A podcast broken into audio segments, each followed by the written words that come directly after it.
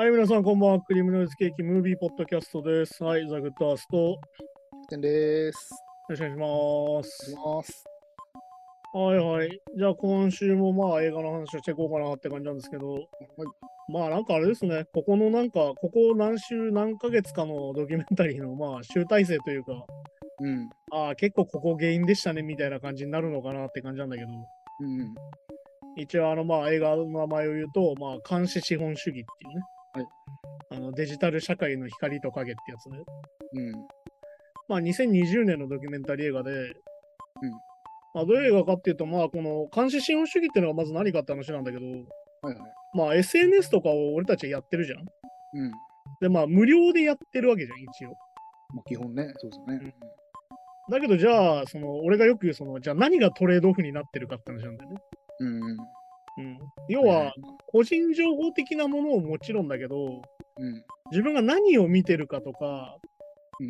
何を見させられてるかっていうのが、いわゆるトレードオフになってるよっていう話を今回してて。うん。で、まあ、それによって何が生まれるかっていう話がこの映画なんだけど、うん。まあ、どうでした、キャプテン、この映画を見て。うん。まあやっぱこう、まあ、うすうす気づいてはいたけど、うん。まあ、やっぱそうなんだっていう。あだから結構この中で出てくる、その、まあ、商品はユーザーみたいな。あ、はいはいはい。そのサービスを売ってるんじゃなくて、サービス売ってるのは結局その広告主うん。であって、その、要は、その、そのそこにあ、まあ、斡旋してるとかね、うん。することに成り立ってるわけじゃないですか。そうだね、だから僕らの趣味思考とか行動が商品っていう。そうそうそう。まあ、まさに、あ、そうそうなんだって思いましたね。まあ、だから、この中で具体的に出てくるんだよね。その、もともとは、いわゆるその広告費とか、うん。そういうものでやってたんだけど、うん。まあ、これ、Facebook さ、俺たちソーシャルネットワークって映画見たじゃん。そうですね。はい、これそう。この中で出てくる人たちも何人か出てきてて、うん。まあまあそうですね。マクザ・カバグマがインタビュー受けてる。まあ、うん一瞬ですけど出てきましたね。確かに。あと、あの、心の操り方のくだりで、あの、ショーン・パーカーっていうさ、あの、クビになった元社長が出てきたりとかするわけじゃんうん。で、まあ、ソーシャルネットワークの中でも言ってたけど、いわゆるもともとだったらバーナーに広告を置いてたわけよ、Facebook とか、いわゆるその、いわゆるそのうんネットサイトっていうのはさ。はいはいはい。で、広告収入を受けるってやつやってたんだけど、うん。まあ Facebook はそれダサくてやりたくないと。うん。っていうので、こういうのを始めたって話なんだよね。で、まあ、一応この映画がどういう映画かっていうところで話すと、うん。まあ、まあ、印象的な言葉が頭に出てくるよね。うん。あの偉大なるものは全て呪われているよっていうのが出てきて、うん。はいはい。あのソファクロスっていう人の言葉なんだけど、うん。なんか、何を、まあ、何を暗示してるかっていうのも映画を見てお楽しみなんだけど。うん。はいはい。まあ、だから、問題は何かってとこからまず映画が始まるじゃん。うん。まあ、いいとこも悪いとこもあんだよねっていうのは当然なんだけど。うん。まあ、この中でできましたけど、まあ、地獄であると同時にね、楽園でもあるっていう、まあ、まさにね。うん。まあ、だから、このトリスタン・ハリスっていう人が出てきて、まず、まあ、この人がまあ、中心人物というか、この映画を作った、いわうん。ゆる主要人物なんだけど、はいはい。まあ、元 Google の倫理デザイナーの人で、うん。で、まあ、これ、あの、デジタル倫理研究所ってものがあることをみんな多分知らないんじゃないかなそうそうそう、なんかびっくりしましたね。倫理的、まあだから、まあ、どういうえ仕組みとかどういう見せ方だと倫理的にどうかっていうことで、要はそのシステムじゃなくてその側をデザインするみたいなことですね。要は。倫理をちゃんと規定しないと、めちゃくちゃ野蛮なことになり得るものだってことなんだよね、逆に言うとね。そうか。要は、最初にこれ規制しろって話にもなるんだけど、規制しないとどうなるかってことがこれどんどん描かれてくる。うん。で、まあ、この人は、あの、実は Gmail を開発した人っていうね。わあ、これめちゃくちゃ私たち世話になってますやんっていう感じなんだけど。もう毎日使ってますね、確かにね。ねうん。そうそうそう。で、まあ、このシステム自体をね、最初、その、白人50人の白人が作ったもの、いわうん。ゆるシリコンバレーで、はいはいはい。それをこう20億人が利用してるってこと自体が異常なんじゃないかみたいな話も出てくるんだけど。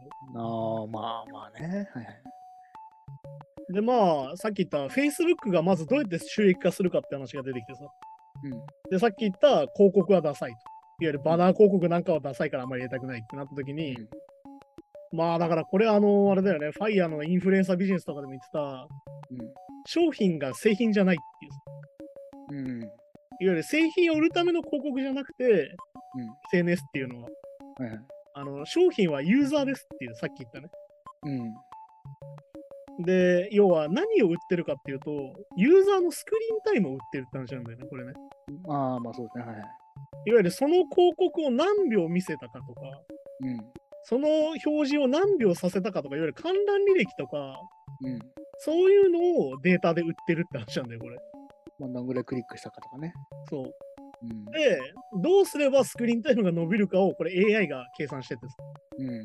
これがまあ映画の中でね、あの面白い、なんだろうな、こう、機械というか、いろんなこう、グラフィックで表現されるんだけど、これなんか、パッと見結構面白いけど、これ結構普通にかけて怖えなってなってくるんだけど、こう、あ、そうそうそう。まあ、結構なんかあ完全ドキュメンタリーっていうわけじゃなくて、ちょっとドラマも入っててね、わかりやすいんそうですけど。再現ドラマパートも入っててね、うん。そうあれの主人公がね、あの、ブックスマートって映画のね、あの、おバカ金持ちをやってる少年があのお兄ちゃんをやっててね、あの、陰謀論になってるお兄ちゃんを。あ、へえ。あの最近だとあのリコリスピザっていう映画にも出てたりとかして、結構有名な人なんだけど、上がですそうそういうのが出てたりとか。で、まあ結局、あの、要は顧客データを広告主に売るってことなんだよね、要はね。ね。いわゆるそうそうそう広告主が広告を載せることでお金を得るんじゃなくて、うん顧客データを広告主に売ってお金を得てるってことなんだよね、SNS は結局ね。あ、そう、うんね。そうそうそうこれが結構みんな忘れてるっていうか、そう。うん。気づいてないとこだったんじゃないかなってところで。でこの人はまあ、だからあな、あなたの会社の商品、こんぐらい見てくれますどうすかっていう、まあ、天道じゃないけど、あうん。ってことですもん。だからね。まあそうだね。まあ簡単にはそういうことなんだけど。個人情報をまさに売ってるわけですもんね。ある意味。ら要は、情報は売ってないってことなんだよ、実はね。うん。いわゆるユーザーデータを売るっていうよりは、本当にそういう人の趣味、思考を売ってるから、あ、まあそうか。うん、要は行動を予測するってことなんだよね、その人は。何をするかっていうのを予測してて、うん、これがだからさっき言った監視なんだよね、完全に。まあ、まあそっか。要は、この人のいいねとか観覧履歴とか、何をうんに、何を通知したら反応するかっていうのを全部データで売ってるんだよ。うん。確かに確かだから、ここであの AI が求める3つの目標っていうのがあって、に。うん。反応率。うんいわゆる何を通知すると反応するか。うん。誰と写ってるタグをつけると反応するかみたいなのも測ってる。うん。はいはい。で、それがどれぐらい成長するうん。かが成長目標。うんで、最終的にそこの広告にどうやってたどり着かすかっていうのも目標としてあるっていう。ああ、はいはい。だから AI めちゃくちゃいろいろやってるやんって話なんだけど。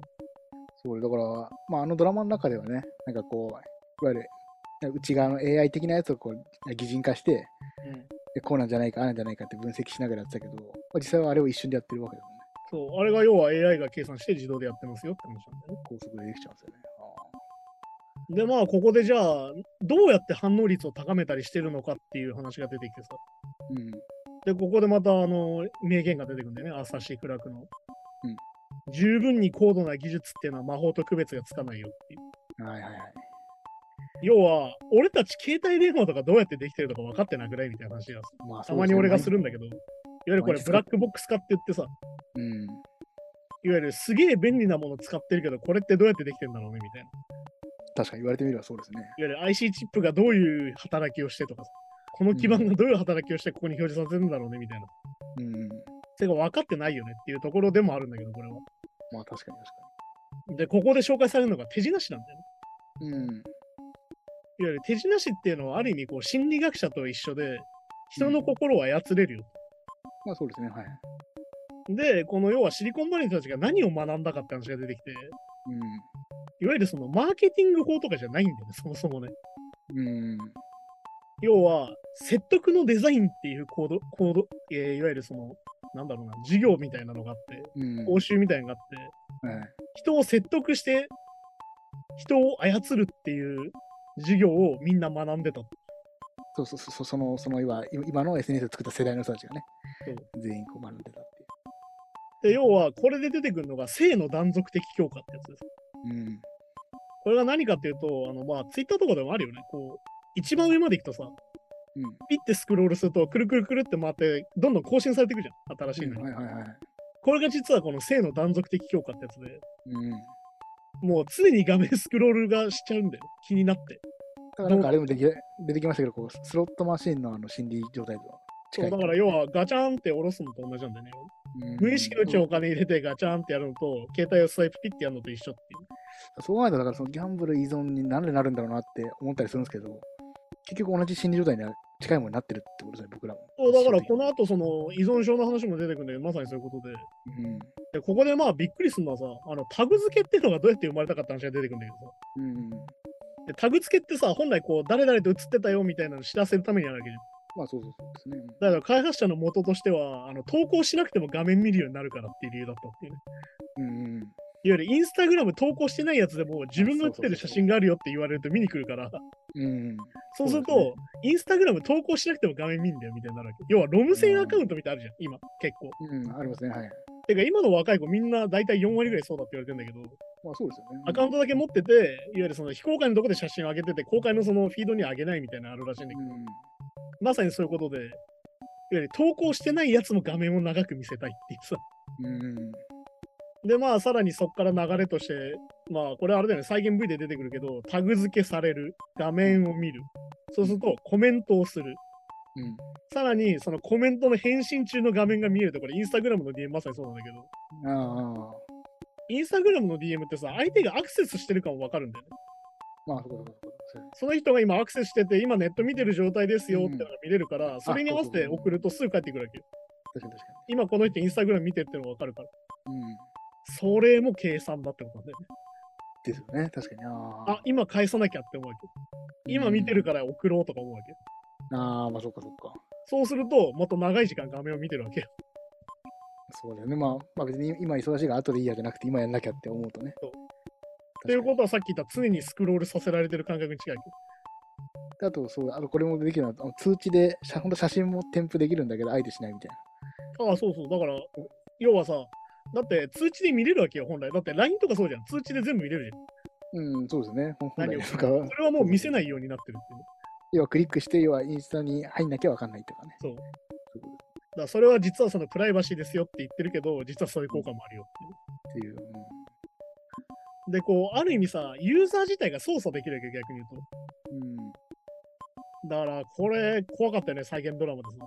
うん。主人公の兄ちゃんが、じゃあ1週間、携帯見なかったら携帯の画面直してあげるみたいに言われて、うん。我慢してんだけど、この AI3 人がさ、なんとかして携帯見せようとすんだよね。そうそうそうね。そうそう。俺ですげえ話してたよね。なんか彼女と別れたっぽいよみたいな。うん。え、じゃあこれあれじゃね？彼女がなんかしたやつ送ったら通知出んじゃね？みたいな。いや、ダメだよ。投稿だったら見ないよみたいうん。な。あ、なんかその彼女、新しい彼氏できたらしいぜ。うん。あじゃあそれ通知してやろうよ。つって通知したらさ、そうそうそ主人公が見ちゃうっていう。もう、もう、もうね、我慢しきれなく見ちゃってっていう。そうまんまと見ちゃうっていう。そううわこれはもう、しょうがないんだけど、やっちゃうよな、こういうのってさ。もうだから人間の、まあ、そうね、もう、だからもう、だから、もうメメンタルとか、もうその、い意志の強さでどうしようもなんない。いやだからこれ、さ、実はこの監視資本主義の現代がさ、実ソーシャルメディアジレンマっていうタイトルなんだよね。でこれまさに人間のジレンマだよね、まさにね。うん。うん。いわゆる元カノ気になっちゃうよな、みたいな話なんだよね。あまあまあ、そうそうそう。まあ、すまあ、要は、な人間のね深層心理に働きかけてくるっていう怖さなんだよ。うん。しかもそれが AI がってことなんだよ。人間がやってんじゃないってことなんだよ。そうなんですよね。まあもうだから自動で、ってかまあ、そう。そういわゆるアルゴリズムってやつなんだよそうそうそうで、要はこのアルゴリズムってやつがどういうものかっていうのが解説でこの映画の中で出てきて、そう。まあ、ここでね、ここで初めて出てくるんだよね。いや、こういうのを使うとね、投票も誘導できるんですよって出てくるんだよね。うん。そうそうね。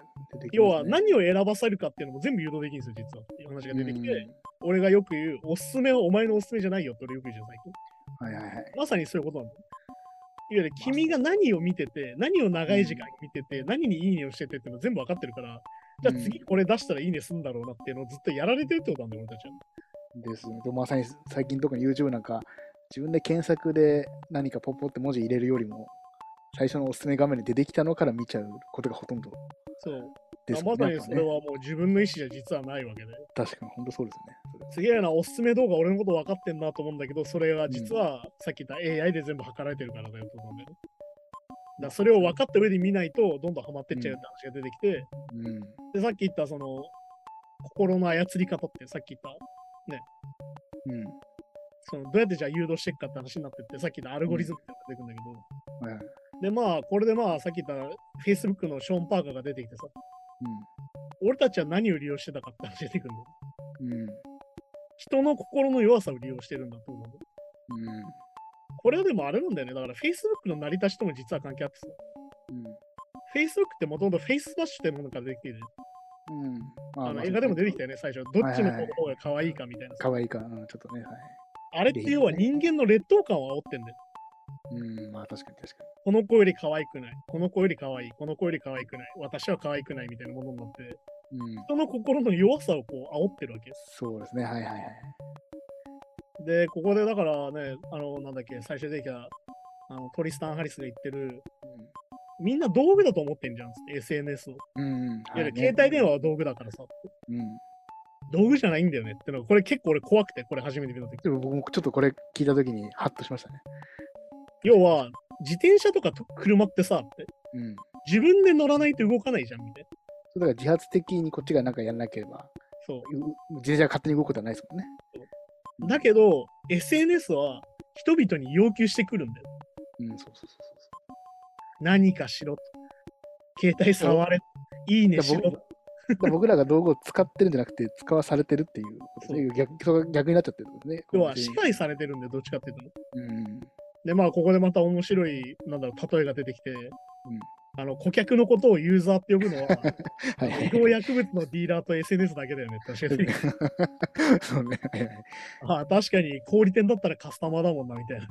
うんだからまあ、とか、あれどういう意味でまあ、使ってるのは自己責任みたいなことなんですかね。そういう意味は含まあだから、これはもうこの後出てくる言葉ですよね。あの SNS ってドラッグなんでっていう。うん。あの要はメール中毒って言葉が出てきる、この後。はいはい。で、これすげえのがさ、さっき言ったトリスタン・ハリスはメール作った人なわけよ。まあそうですね。うん、Gmail もね。で、本人が言ってるよね。原理分かっててもなってるって。うん、そうそうそうそうそどういうふうにメールが来るとか、どういうふうにメール表示されるか分かってるけど、俺メール中毒なんだ。う。うん。ちょっとあの Facebook のあインタビューでしたけど、家でススマホタッチしても、やっぱ逆らえないって言いますもんね。そう。だからさっき再現ドラマで出てきたあんちゃんたちは、どんなにスマホを取り上げられても、とにかくスマホが触りたいっていう。そうなっちゃいますよね。専門家の人たちが作ってる側がだって逆らえないわけですからね。っていう話になってて、まあだから道具ではないっていうのは本当に怖くて、うん。今までのものと明らかに違うんだよってことなんだよね。いわゆるそのテレビとかケーブルテレビとかいろいろあったけど、今までその人の心を操るものは、うん、明らかに今回違うぞ。うん自発的自発的に行かなくても来るぞ、これっていう。うん。そうですね。で、まあ、だから、これはだからさ、本当になんつうのかな。いわゆる、前も話したよね、ネット疲れの話でさ。うん。俺たちはない状態を知ってるじゃん。そう、まだね、確かに。そう。ない状態を知らない世代が本当しんどいんだなっていうのは、これでだからまさに今の世代、今の今だから中学生とか小学生とかね。だから、まあ、だから Z 世代ですか、わかりやすくうん言うと。はいはい。まあ、だから、存在意識みたいなもの、うん。いわゆるその自分が持ってる潜在意識みたいなものとか、自分のアイデンティティみたいなものまで SNS に侵されちゃう。確かに、まあだから、そうか、そそこでそういうものだと思っちゃう。そういわゆる何が良くて何が悪いかっていうのは全部 SNS 基準になっちゃうんだよね。うん。だからよく言うのそのあの顔が可愛いにしたってさ、顔の可愛さって基準がいろいろあるわけよ。うん。鼻が高いとかさ、耳の大きさがどうだとか、うん目が大きいとかさ、口が小さいとかいろいろあるわけよ。でもこれってさ、はっきり言って歴史を見たら時代によって違うわけ。まあそうですね、本当そうですよね。平安時代だったらぽっちゃりが可愛いみたいな話だったりとか。うん。確かまあ、い現代でも人によってそこはね、多少違いますよそう、趣味思考なわけよ、本来、その人たち。うん。なんだけど、これさ、もう SNS が基準だから、SNS の中でいいとされてるものが基準になってきちゃうんだよね。うん。で、そこで外れたもの、そうじゃない自分って思った瞬間、あの、うんこれ出てくる病気の名前で SNS 異形症っていうのが出てきて、う自分の顔をとにかく加工しないと生きてらんなくなる。ん。ああ、まあね。で、そこから実際の整形とかにもつながるっていう。でもこれ、この映画には出てきてないですけど、やっぱ整形依存にすごいつながるって言いますよね。あれねうん、だからそれはまさにそういうことなんだよね。いわゆるその理想の自分っていうのを自分で勝手に作っちゃうから。うん。だからよよよくなんか人間、普通の人間でも、うなんかあのよよく鏡を見るじゃないですか。ん。うん。で要は写真写りが悪く感じるというか、はいはいはい。それで毎日、要はかああ左右反転した顔を見てるから、別に他人から見たらそんな顔感じないけど、自分からしたらちょっと違和感を感じるみたいな、あるじゃないですか。それが要は、はあれだよ、あの、体重計がない頃は拒食症がなかったみたいな話と一緒で、いわああ、そうそうそうそうゆる数値化されて出ちゃうと、そこうんで要は相対化されちゃうわけよ。うんうんだからさっき言った鏡もそうだし、それこそも。うん。うん。いわゆる自分は美しくないっていうのを相対化されるわけよ。まあ、そうかそうかね。っていうので始まるから、さらに SNS でいいねみたいなものってまさにそういうことなわけよ。うん、ああ、まあね、はいはい。だから要はどう思うかがとにかく気になると。うん。だって自分の考えだから他人なんて関係ないわけよ、俺からすりゃそう。うんまあ、ですし、まあ、そもそもいいいいねとかもそのめちゃめちゃ公平なもんでも当然ないですしね。本来で要は他人の反応がとにかく気になるようになっちゃって、うん。で、それに対する短絡的報酬っていうね、いわゆる短絡的に気持ちよくなる方がいいねなんだ。うん。要はもう完全にこれドラッグだよね。まあ切れてきたらいねいねが欲しくなるんだよ、やっぱり。ないと不安になると。本当そうだよな、確かで、これでまあ Z 世代のデータが出てきてさ、に。うん。あの自殺率と自傷率っていうのがめちゃくちゃ増加してると。上がってるっていうね。それがまあ2011年でまさにその SNS が爆発的に伸びたタイミングだって話になってんだよね。いやーなかなかですよね。そう。で、これがまあ SNS は人を殺すこともできるんじゃないかみたいな話にどんどんどん進んでって、まあさっき言った今までの道具とは違うよってことが説明されたんだけど、うん。こ れでもなんか数字で見るとさ、もうリアリティがない数字が出てきて、うん。うん。あのパソコンとかの情報処理能力っていうのは、あの、うんまあ最初に出てきた頃に比べて1兆倍になりましたとか言われるんだよ。そうで、うん日曜日ですけど、だから、く車で、車で考えると、なんかその、要は出始めから今までで、なんか、まあ、せいで2倍とかうん。ぐらいらしいけど、そのその成長率がねそう。2兆ってなると、それは人類ついていけないよね。グラフわけわかんねえかとなってたもんね。もういなくなっちゃってたもんね。そうそうそう、もう直角すぎて、直角 限界値までいってる感じです。だけどって話だよ。人間の脳ってのはもう何百万年も進化してないって話なんだよ。そうそうそうそうそうそまあだからね、よく言うよね、その昔のさ、あの、う。うん一生分の情報を4分で消費してるみたいなさっき言われてるああ、なんか、はいはいはいはい。言ってましたね。まさにそういうことになってて、いわゆる人間の脳って多分追いつけてないよねっていううんで、ここで俺、例えでターミネーターが出てくるのが笑っちゃったんだけど、うん。うん。ターミネーターだったらさ、AI が人を殺すっていう話で出てくるわけよ。うん。いわゆるその機械が人間を乗っ取るんだみたいな。そう、まあ結構物理的にですもんね。そうだけど、もはやあの AI が人を支配してます、今みたいな。そうそうそう、本当そうなんだよな。いわゆる思考を完全にコントロールしちゃってるよっていう。うん。あそれ一番怖いですよね、確かに。そう、だから逆に言うと、あの、なんだっけ、あの、別に悪いことせずに勝手に支配できちゃうんですよね、みたいな。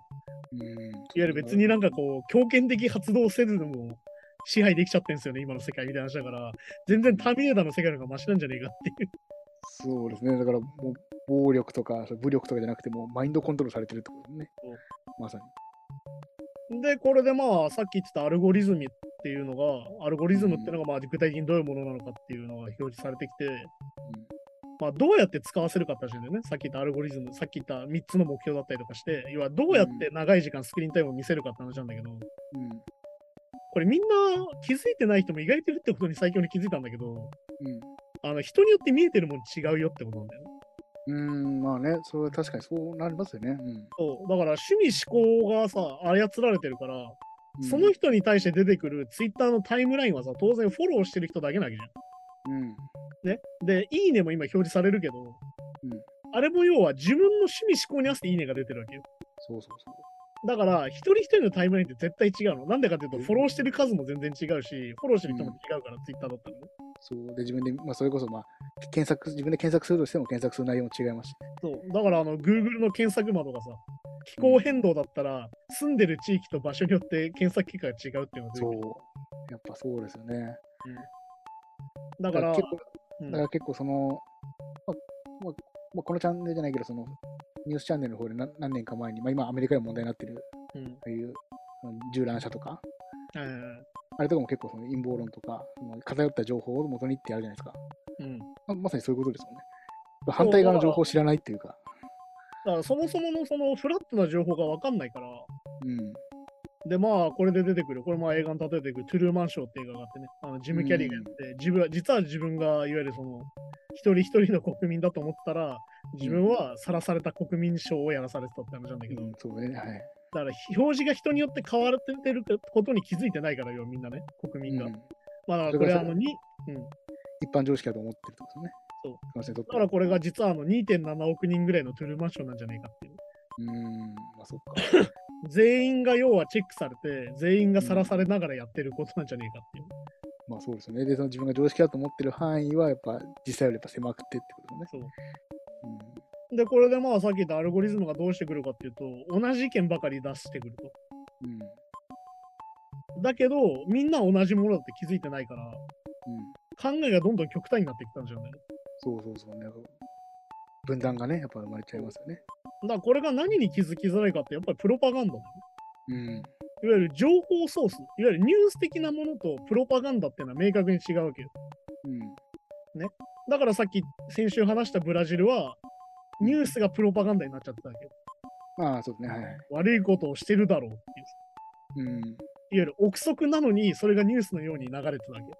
そうそう。で、あれの場合はまだね、そのニュース、メディアをやってるのが、まあ要は、お同じ一族とか、そう。そういう偏りがあったけど、まあ要はそれの似たようなことが起きてるってことですね。そう完全にいわゆるそのアルゴリズムの中でプロパガンダって気づきづらく表示されるっていうね、まるでニュースのようにプロパガンダが流れてくるようになっちゃう。そうそうそうそで、怖えのがさ、アルゴリズムってどんどん進化するんだよね。う。うん。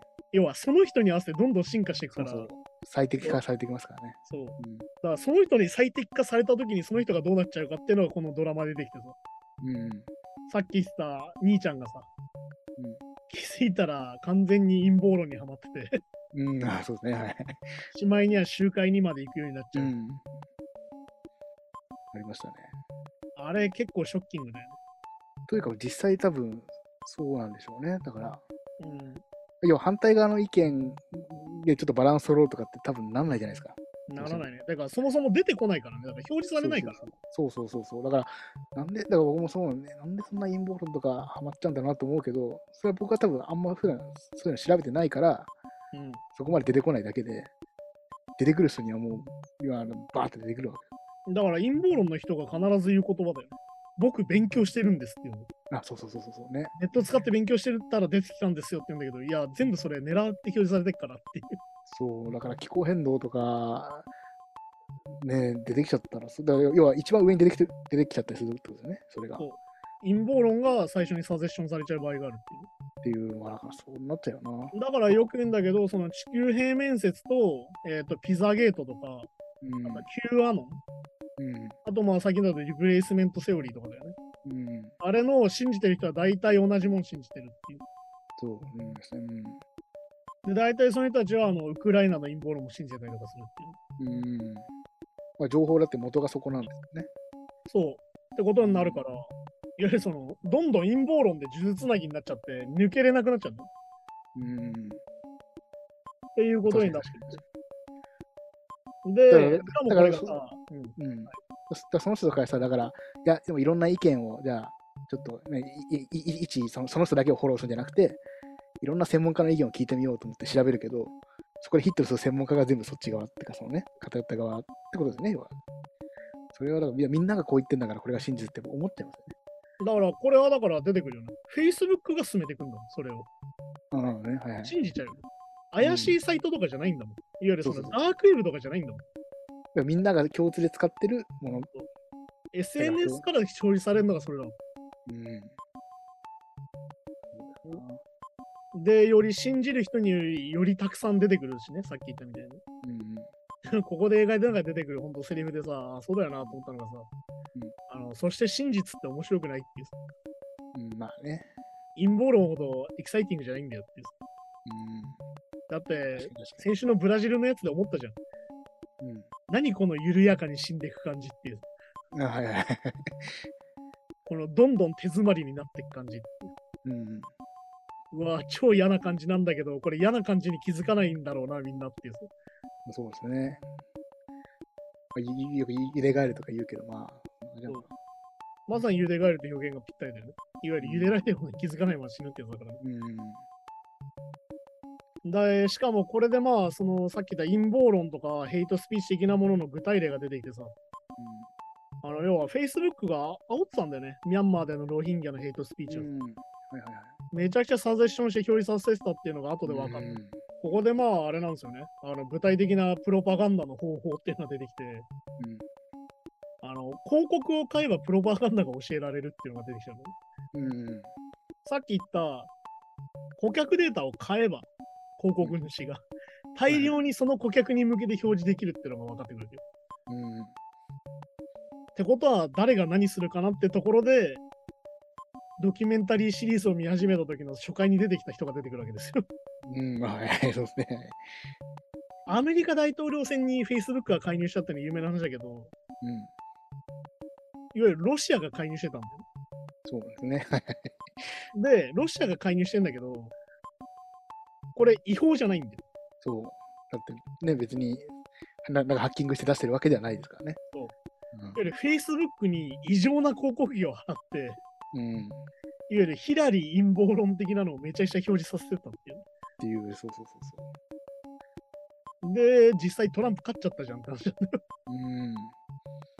この恐ろしさ。さっき言った最初の頃に、その行動が誘導できんだよみたいに言ってたけど、うん。国家が誘導できちゃったっていう。そうそういうことですよね。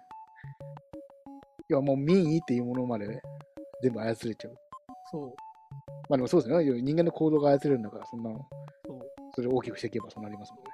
っていう風になるってことで、だからさっき言った、うん本当に先週話したさ、ブラジルの消えゆく民主主義もそうだけど、うん。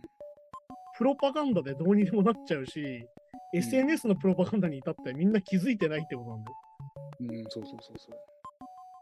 だから、先週話した保守派が SNS を煽ったって言ってたけど、うん。嘘だとは思ってないんだよね。だから SNS 見てる人たちは。いわまあそうそうそう。だから、ゆる憶測だと思わないで、あ、これ本当なんだと思って見てるってことなんだよね。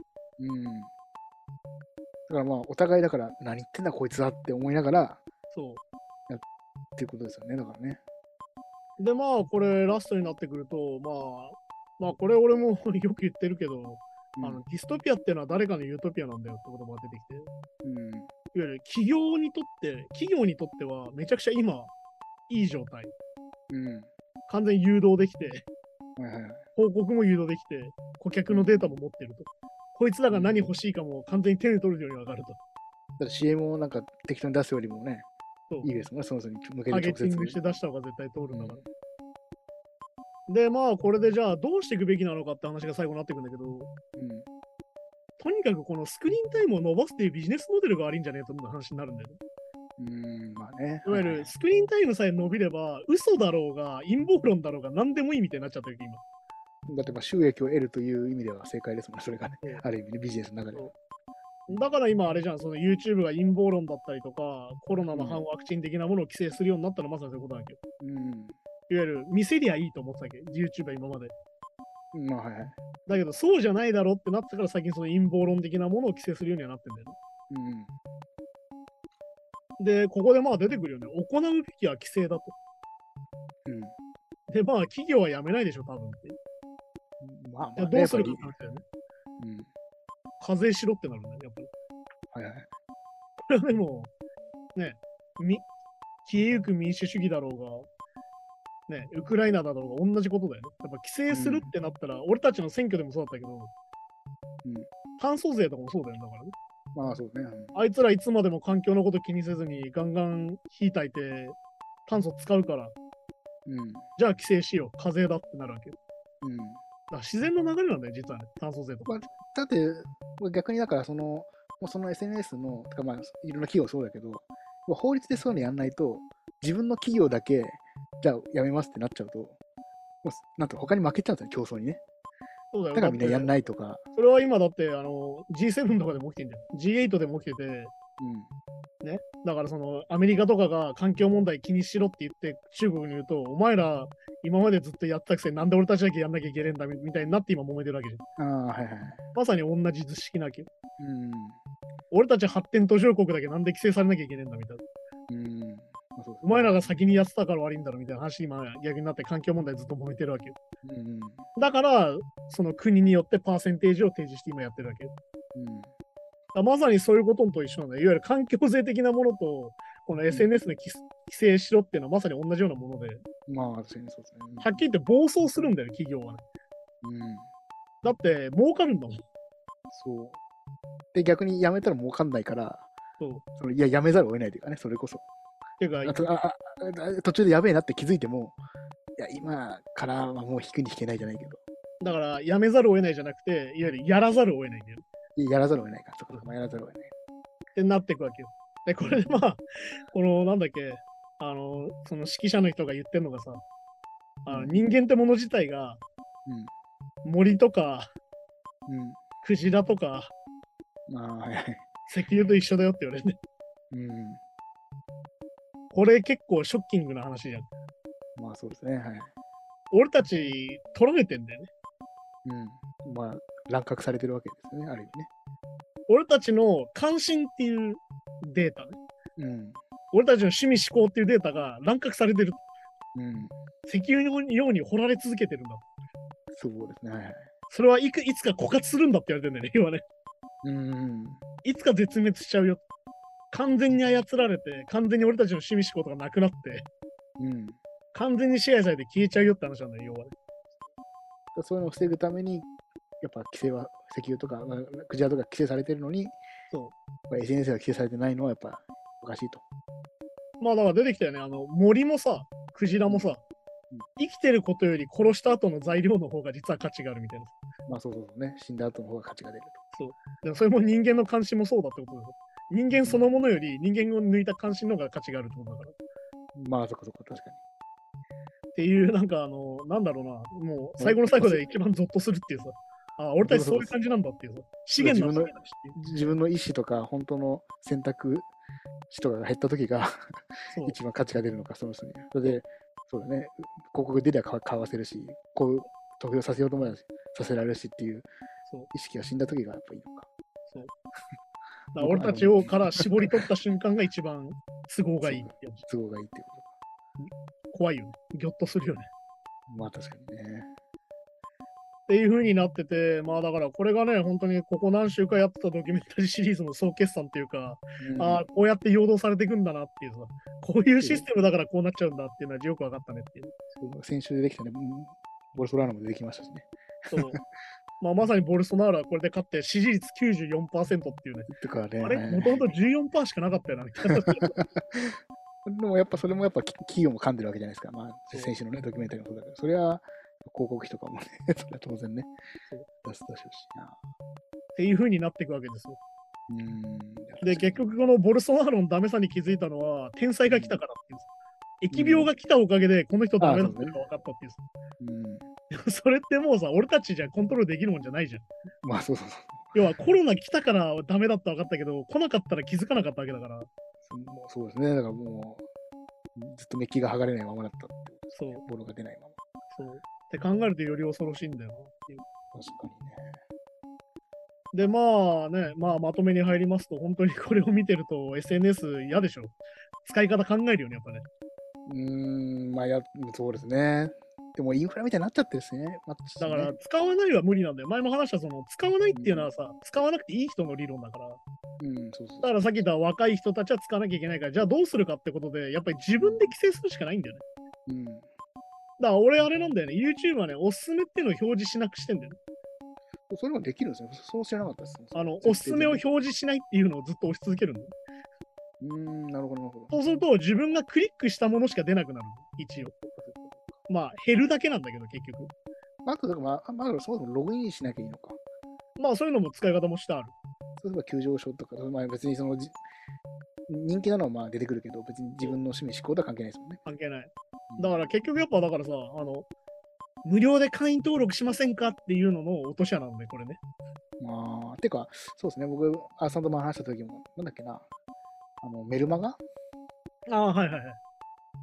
あなんか言ってましたね、トトトレンドレーザーが言ってたんだっけ？なんかメルマガを抑えた方が、あのああ、そう、メーリングリストは抑えろっていう。なんかそうビジネ音楽でビジネス、音楽でビジネスやるならそれがいいとかね。いわゆる顧客リストを作るのが先だと。うん、音楽を売るのは後だぞっていう話をしてたんだよね。そうまあまあ、それの、もう今、持っていってる版ってことですね。まあ、それから20年以上経ってるから、うん。まあだから15年か。トレンドレズナーがそういうのを言ってたのは多分2010年より前ぐらいだったから、そうですよね。はいそ。れがより進んで今こうなってるっていう。うんまあだからチャンネル登録、いいねよろしくお願いしますってそういうことなんだよね。まあ、まさにね、ま あまさに一応僕僕らも YouTube 配信してる身ではありますけど、確かに、まあ、確かそうですよね。だからあまりその気乗りがしないっていうのはそういうことです。こういうのを分かった上で、いいね、チャンネル登録お願いしますって言わなきゃいけないんだよなっていうさ。そうそうそうですね。まあ、ほんとね。確かに確かそうそういう感じなんでね。だからこのドキュメンタリーを見て改めて思うのは、まあ付き合い方だよね。自分で距離感を取るしかないってことだから、やっぱりこれって。に。いや、そうそうそして自分は大丈夫だって思ってた人の方がハマるから。そうそう。うん、まあね。勉強しちゃうから。真面目だから。だからそうなんですよね。だから、あの、アメリカの大統領選の時も、いわゆる陰謀論にはまっちゃったりとか、うん。そうって、そう政治に関心があってちゃんとやってるんですよね。そう。みんなでミーティングしたりとか、自分で情報を取って取りに行ったりとか、してるんやしてるんだよな。アしてるけど、アルゴリリズムが全部陰謀論になってるからっていう。だからなんかそこがね、またね。いや、なんかその本当と無知で無関心で、適当に信じ、なんかね、信じちゃうとかだったらあれだけど、そうじゃないよ。そう強い意志を持って信じちゃうから、より抜けれないんだよ。そうですね。だってもそうう、真実、確信ができちゃうもん、自分の中でね。そううん。だから、より、より立ちが悪いっていう。こっちが悪い。であと、まあ、やっぱこの最後、まあ、そのエンドロールの時に出てきた、じゃあそれ SNS 作った人たちにインタビューして、そうね、やっぱね、まあ、先週も言ってましたけど、やっぱ、じゃあその、ね、その自分の子供に使わせるかって言ったらみんなね、口を添えてよ、まあ、使わせないと。いや、最低でも中学生か高校生まで絶対触らせない。そう、触らせないとか。じゃあダメじゃんっていうね。じゃあダメなもんじゃん、やったっていうさもう。そんな、だってもう、今自分の飲食店で作ってる飯食わせないみたいなもんですもんね。体に悪いから食わせないみたいな。まあだからね、わかりやすく言うと、やっぱりあれなんですよ。その、ドラッグだっていう認識があるってことだよね、作った人は。ですよね。俺はドラッグだよと。ハマるとやばいよってことを認識してるってことだよね。うん。てかまあ、ここまで大きくなったのは、で全部理解しますからね、流れをねいわゆるりますなんでここまで売れたかっていうのを理解してる人たちだから、うん。そりゃそうだよなっていう。確かにそうなりますよね。まあ、やばい調味料入ってんすよ、うちのラーメンみたいな話だから。うん。てかまあ、内側の人はよりよく知ってますしね。超決まるんすよ、このラーメンっつってさ。うんお前も食えよ、そういや、僕で大丈夫っす、みたいな。そうそうそうそう。そうなんだよな。そう。ここがね。そうだからまあ、このドキュメンタリーやってるやつらが作ってるっていうのが一番その懺悔の部分であるんだろうけどね。うん。まあそうですね。まあ、ネットフリックス配信ですけど、まあ、ネットフリックスもまあ、なんかその文文章とかあったら人によって違うんですよね。ああ、そそうう。てか、ネットリックスはあれだよ。それこそあので視聴者データっていうのめちゃくちゃ取ってて、うん、その人が何分で止めたとかも全部データ持ってて、ですよね。うんそうすると、どんどん短いのをこうサジェッションしてきたりとか。私、あとなんか映画のその紹介のあらすじもあるじゃないですか。ああ、だからポスターとかもそうだよね。ポスターも人によって違うんだよ、出てるやあ、つが。そうあ、そう画像とかもね。はい。あれもそうだからね。ですですね。いやー、怖いですね、SNS って話なんですけど、そんな流れでまた来週 SNS の話をしようっていうね。うん。そうそうそうですね。はい。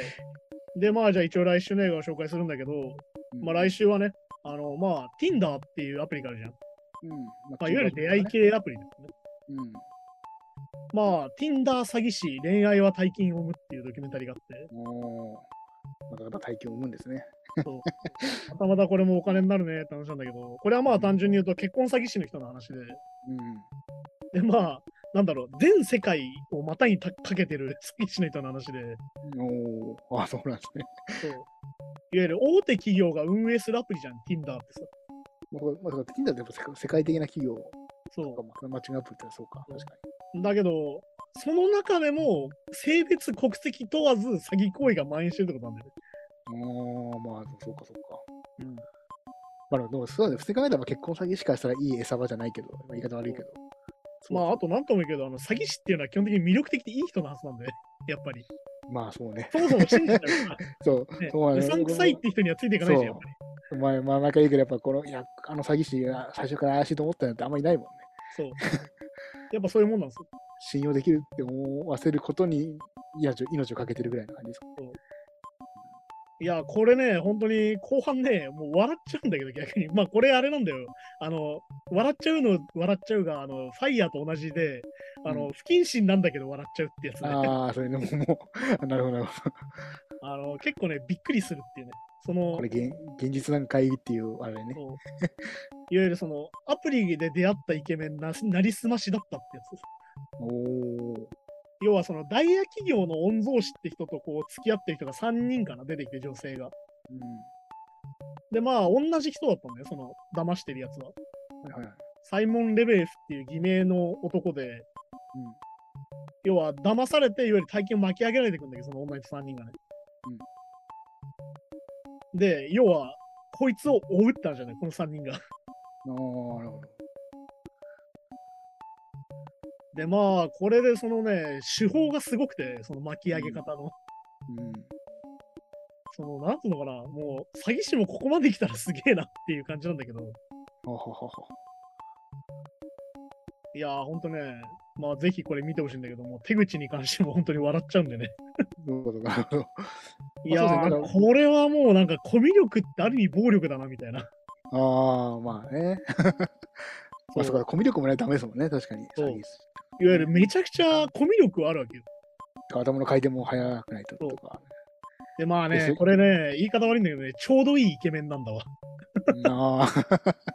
なんかあるじゃあすっげえイケメンだと嘘みたいなさ。なんかまあ。あ、そうか、そうか、そうか。あの、つつもたせ的ななんじゃん、男だったら。ああ、はいはいはい。こんな美人が来るわけねえじゃんみたいな。ちょっとじゃあ親近感もあるというかね。あるイケメメンっていうか、まだちょうどいいイケメンって感じなのよ。ン。なるほど、なるほど。で、まあ、なんだろう、しかもプライベートジェットを乗り回していたりとかね。おで、こう、セレブが集うパーティーにいたりとか。ああ、なんかファイヤーっぽいな、なんか。で、SNS で映える有名スポットで微笑む自撮りがインスタグラムにはずらっと並んでるみたいな。そうか、そうか。なるほどね。で、まその人たちをこう、うんそのその人が声かけてくるわけよ、女の子たちに。うん。まあこれね、なんで私に興味よって言った時のこの返しが超、なんだろうな、ルパンみたいで面白くて、うん。宝石業界にいるんだけど、うん犯罪組織とも距離が近くて危険なんだよ。で、っていう設定をこう話し出してさ、ちちょっとこう暗い過去とかをこう書くさそうか、でもなかなかそそれって手法らしいですね。なんか二人だけの秘密の共有じゃない、弱みの共有みたいな。なんか、でちょっとこう暗い過去があってみたいな。うん。だから仕事を忘れられる癒しが必要なんだって言って声かけてくるっていうね。ああ、なるほどね。だから彼は普通の女性を求めてるんだみたいになるわけ。だから私なんだみたいになるわけ。そうか、そうか。こんな派手な、派手な人が、だからまあ少女漫画みたいな感じですね。こんなに御曹司のイケメンが、私の普通の、みたいな、普通の女子高生にみたいな。あれの王道パターンに近いのかよ。すごいんだよ。だって最終的にはあの8桁レベルの借金にすんだよ、女の人。8桁。えーと1、10、100、1000万、10万、100万、1000万っうわ、えぐいな。ていうことをする人なんだけどね。いやー、これをね、あの手法から詳しく見ていただくと、もうなんだろうな、もうファイヤーと似てますよ。まあ、やっぱこう、人間ってやっぱ信用が知ってるのが一番怖いなっていうさ。やっぱそうか、派手にあんだけやると魅力的に感じるし、なんか、なんか信用もしちゃうんでしょうね。そう。いわゆる実績はあるからね。一応、インスタグラムのアカウント上はね。ああ、そっかそっか、まあまあ、こんなフォロワーされて、フォローされててとか。そう。で、これだけ話も上手なわけよ。うん。で、しかもぼ私と秘密も共有してくれた。ねえ、でも俺思いますけど、まあ、そんだけ能力あったら、普通に、普通に仕事したらいいのにって、いつも思っちゃうんですね、そう詐欺とか見てると。まあでも詐欺の方が簡単なんでしょうね、彼らにはね。お金まあまあの手っ取り早いんでしょうそう多分まあ、そうよバレなきゃより儲けられちゃうからか。そう。ってことなんで、まあ来週はこの Tinder 詐欺についてのドキュメンタリー映画を見てきてくださいって感じですね。そうですね。だからちょっと僕も、これ見るにあたって、まあ、マッチングアプリ、もうやったことないというか、登録さえしたことないんで、うん。ちょっとどんなものかちょっと。ああ、ぜひやってほしいね。俺もちょっとやったことないからね、ちょっと1週間触ってみてどうだったかとか教えてほしい。あそうです、ちょっとね、じゃあそれもやってみましょうか。じゃあそんな感じで来週は Tinder 詐欺師恋愛は大金をも見てきてくださいってことですね。なかなかやっぱ SNS。いやー、本当にね、だからね、もう何度も言うよ。民主主義からね、もう国を転覆させるものも全部 SNS っていうね、今ね。ね、ほんとそうですね。人間を詐欺をするのも陰謀論にはめるのも全部 SNS っていうの。人の考え方そのものがもう全部反映されてるそう。かな。そうだから、趣味思考とか本当に大したことないんだなって思っちゃうよ、自分のね。そうそう。だから要は、やっぱ常識っていうのがこの画面の中に全部入っちゃったわけですもんね、みんなね。そうだけど、俺たちの常識は目の前には実はなかったって話だからね。そうそうそうそうそう、本当はね。